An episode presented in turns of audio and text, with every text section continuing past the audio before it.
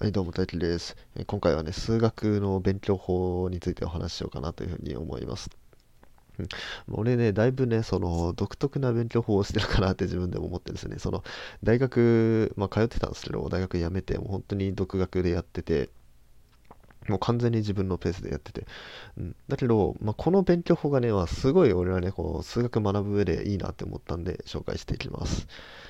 はい。まあ、まずね、えー、まあ、数学の俺の勉強法としてはね、えっ、ー、と、保留ですね。結論を言うと保留のね、勉強法です。勉強するときにね、まあ、その1回読んでね、まあ、理解できた。まあ、そういうものは、まあ、別にいいんです。それはもう理解できたんでいいんですけど、じゃあ理解できないところがあったとき、まあ、これが問題なわけですよね。まあ、その時にね、まあ、俺はね、もう保留するんです。とりあえず置いときます。でとりあえず置いといて、次の章進んだりとかします。とりあえずこれは置いといて次のことやろうと。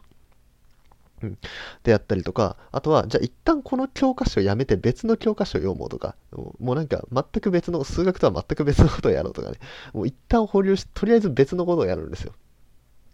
それがね、もうめちゃくちゃいいです。うん。で、えー、まずね、先に進んだ場合、そのある教科書読んでて、ここわかんねえな、まあとりあえず飛ばそうって言って、ここの証明わかんねえな、飛ばそうってやって、やった場合、これは、その、飛ばした先で、その、えっ、ー、と、まあ、ある定理を証明するっていう時に、この保留してたところの定理を使って証明するとかあるんですよ。で、それを見て、あ、これ勉強しなきゃいけないなっていう人に戻るんですね。で、じゃあ、ここで証明こういうふうに使われてるってことは、あ、じゃあこれもともとはこういう意味だったんだみたいなね、こう、セルフ伏線回収ができるんですね。うん。で、それと同時にね、まあ、ここでこういうふうに使われるっていう、この使用例が1個見えたわけなんで、あ、じゃあこれをまたちゃんとやらないとっていう、まあ、ちょっとしたモチベーションにもつながる。なので、この次に進む。とりあえず保留してて次に進むっていうのはめちゃめちゃいい方法です。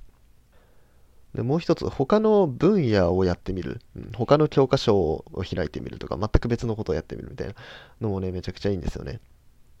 うん、数学の違う分野やるっていう場合だと、数学ってね、割と ど、どの分野でもね、結構似たようなことをやったりするんですよね。その、抽象的なことを議論するんで、抽象化するってことは、そのいろんなことを包括的に考えるってわけじゃないですか。だから別のとこ行っても、なんか同じような議論をしちゃうんですよね。うん、で、その時に、あ、これってこういう意味なんだね、みたいな、そういうとこもできますし、まあその数学以外のことをやってると、まあ一回ね、その、まあなんか理解できなかったことを放流して、まあ別のことをやって、で、ふとね、あれ？あれなんだったっけ？って言って、また読み返してみると、あ、なるほどねってね そうあの、1回目読んだ時わかんなかったけど、なんか、時間を置いて2回読んで、また時間を置いてもう1回読んで、時間を置いてもう1回読んでみたいなことを続けていくと、あ、なんか理解できちゃうと。うん。時もあったりすると。うん、で、まあ、その間にね、その YouTube とかで、例えばなんか、サムネでね、あ、なんとかの定理の証明みたいなのがあって、それ見つけて理解できるっていうパターンもあったりするし、まあ、そうね、とりあえず別のことやってみると、なんか意外なところからね、あの、糸口が見つかったりするんですよね。で、これは、その、公式とか定理とか、そのものがまあ理解できない時、理解できなかった時なんですけど、他にも、言葉がわかんない時とかあるんですよね。うん、例えばこの定理は2のイプシロンに対してあるデルタが存在してなんとかかんとかみたいなのがあった時に22のってなんだっけとか、イプシロンってなんだっけとか、デルデルタ存在するとかなんだっけみたいな、うん、そ。そういうことが起こるんですね。もうそうなったらもうとにかく戻りましょう。もうとにかく戻る。え、これってなんだっけで、戻った先にもまたわかんない単語があったりするんですよ。うんで、そしたらその単語についてもまた戻って復習すると。もうとにかく戻って、戻って戻って復習すると。で、そしたらまあだいぶ根本的なところに戻ったりもするんですけど、で、そこまで戻って、で、そこからまた逆算、逆算っていうかなんだろうな、元に戻っていって、元の定理に戻っていって、あ、これってこういう意味なんだっていうふうに理解ができると。